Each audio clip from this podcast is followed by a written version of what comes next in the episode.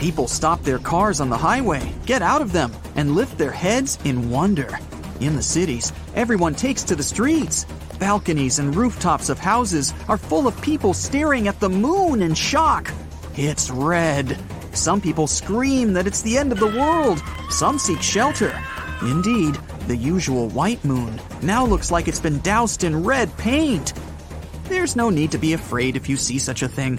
On the contrary, enjoy the view, because you have witnessed a rare astronomical phenomenon. This is a total lunar eclipse. Here's the Sun. It's in the center of our solar system. Mercury, Venus, and here's Earth and the Moon. The Earth takes 365 days to orbit around the star. At the same time, the Moon revolves around the Earth and completely orbits our planet in 27 days. The Earth creates a shadow zone, and sometimes the Moon passes through it. The shadow is cone shaped and gradually narrows. The Moon is 238,000 miles away. That's like nine lengths of the equator. At this distance, the width of the shadow is about 2.6 times the width of the Moon. When the Moon is in this zone, direct sunlight doesn't reach it. That is, it should have disappeared, but instead, it becomes red.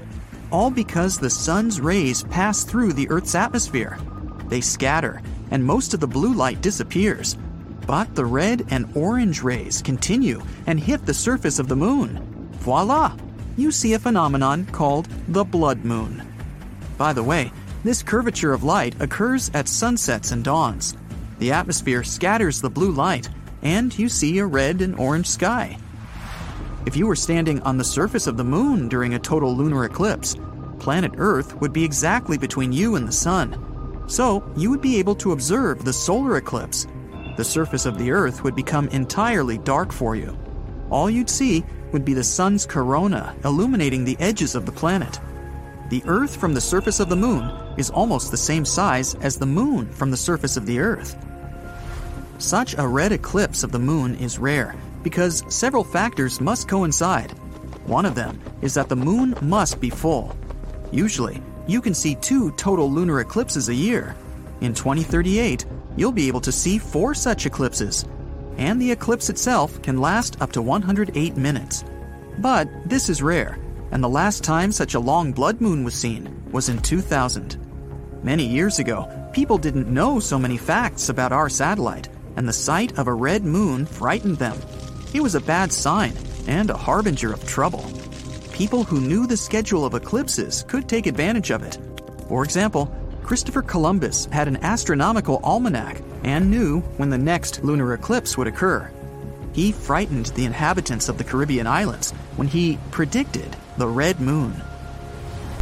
Once upon a time, the moon used to be a red ball of lava. This was way back in time, 4.5 billion years ago. Now, this is our solar system. It's full of dust and asteroids. They're constantly bumping into each other, playing space billiards.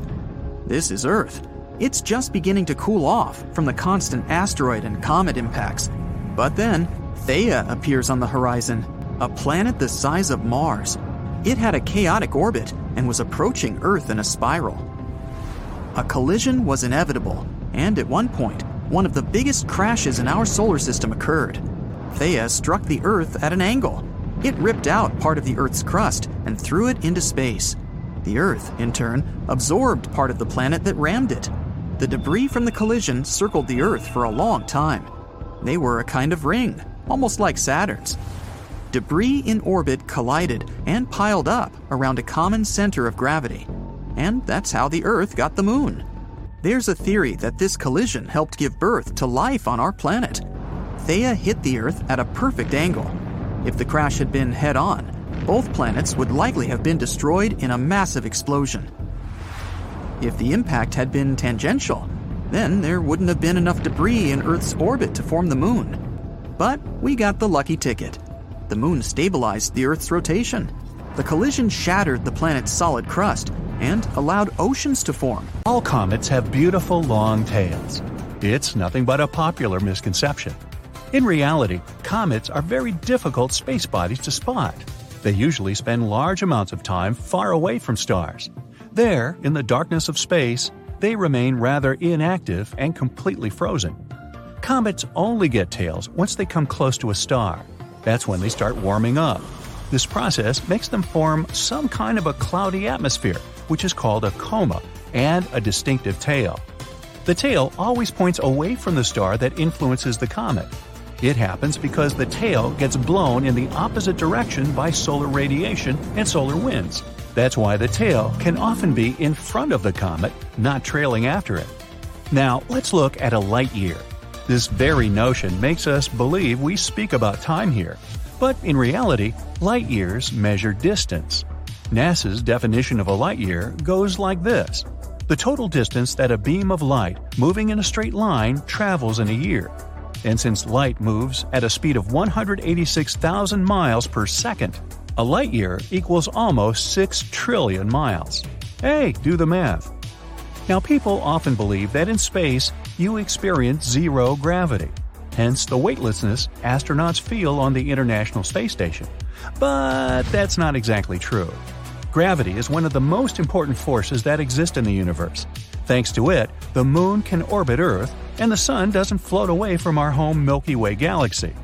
But the astronauts on the ISS experience not full fledged, but microgravity, which means very small gravity.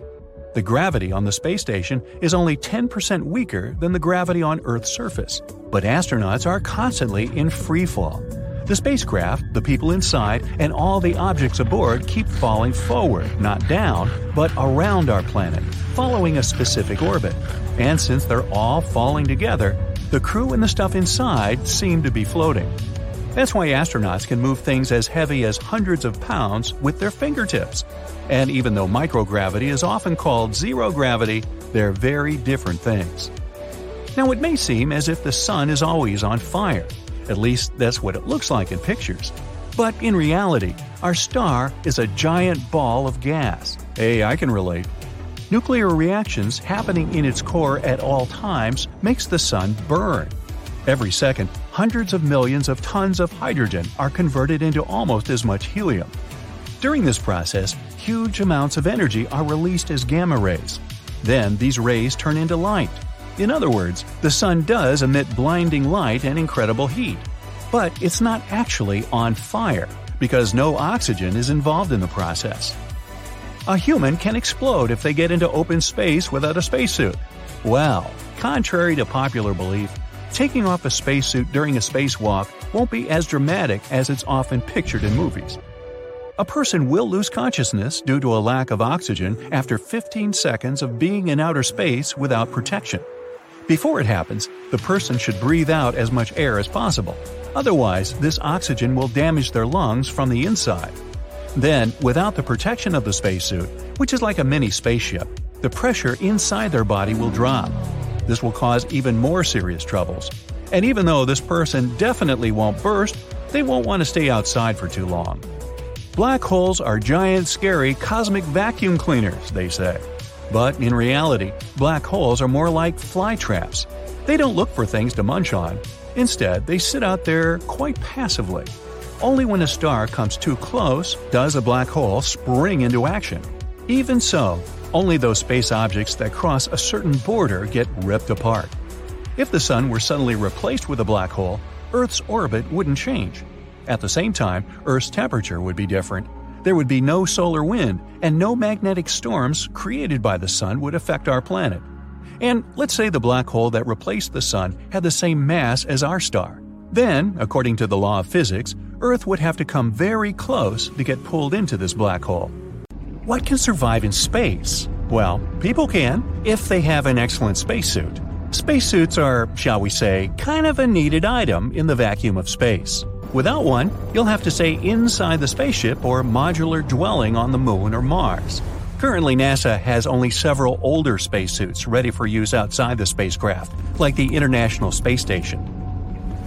NASA's Artemis mission to the Moon is planning to have new suits designed for both men and women. It has a quarter billion dollar budget for them. These new suits are much less bulky than the older ones and much more fashionable.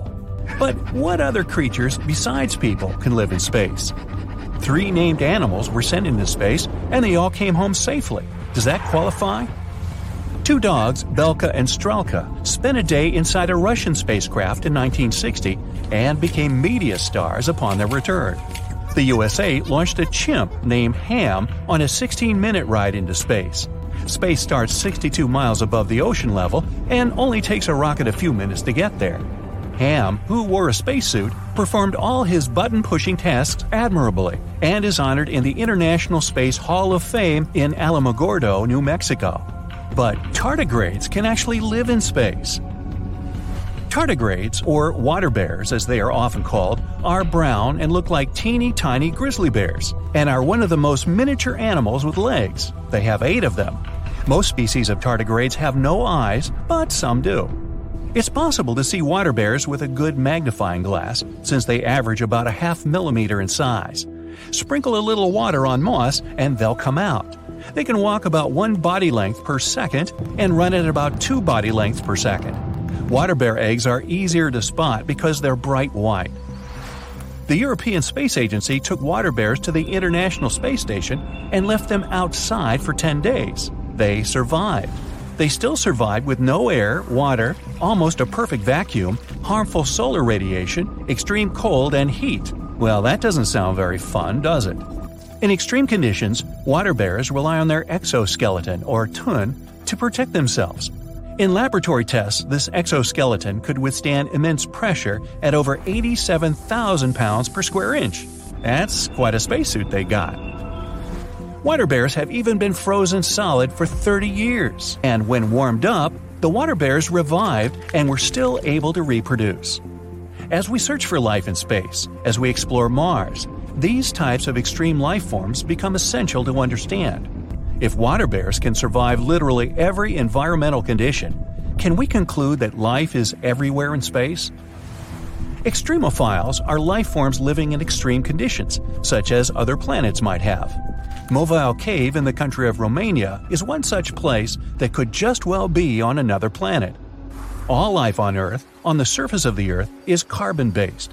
It means that carbon atoms act much like a universal Lego block to which hydrogen, oxygen, and nitrogen atoms connect to form the molecules that the cells of living organisms are made of.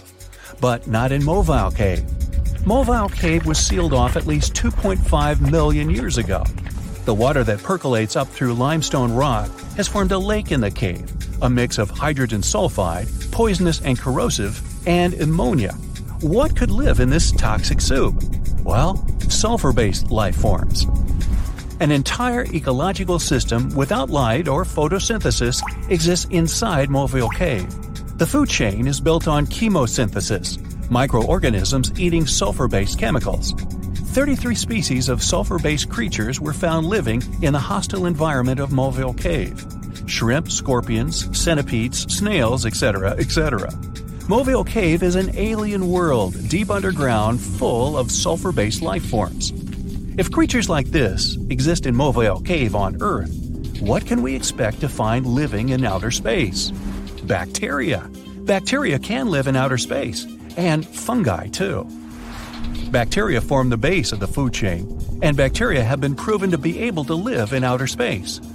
In the 1980s, cosmonauts on the Mir space station complained that something was growing outside the station's windows and blocking their view of Earth.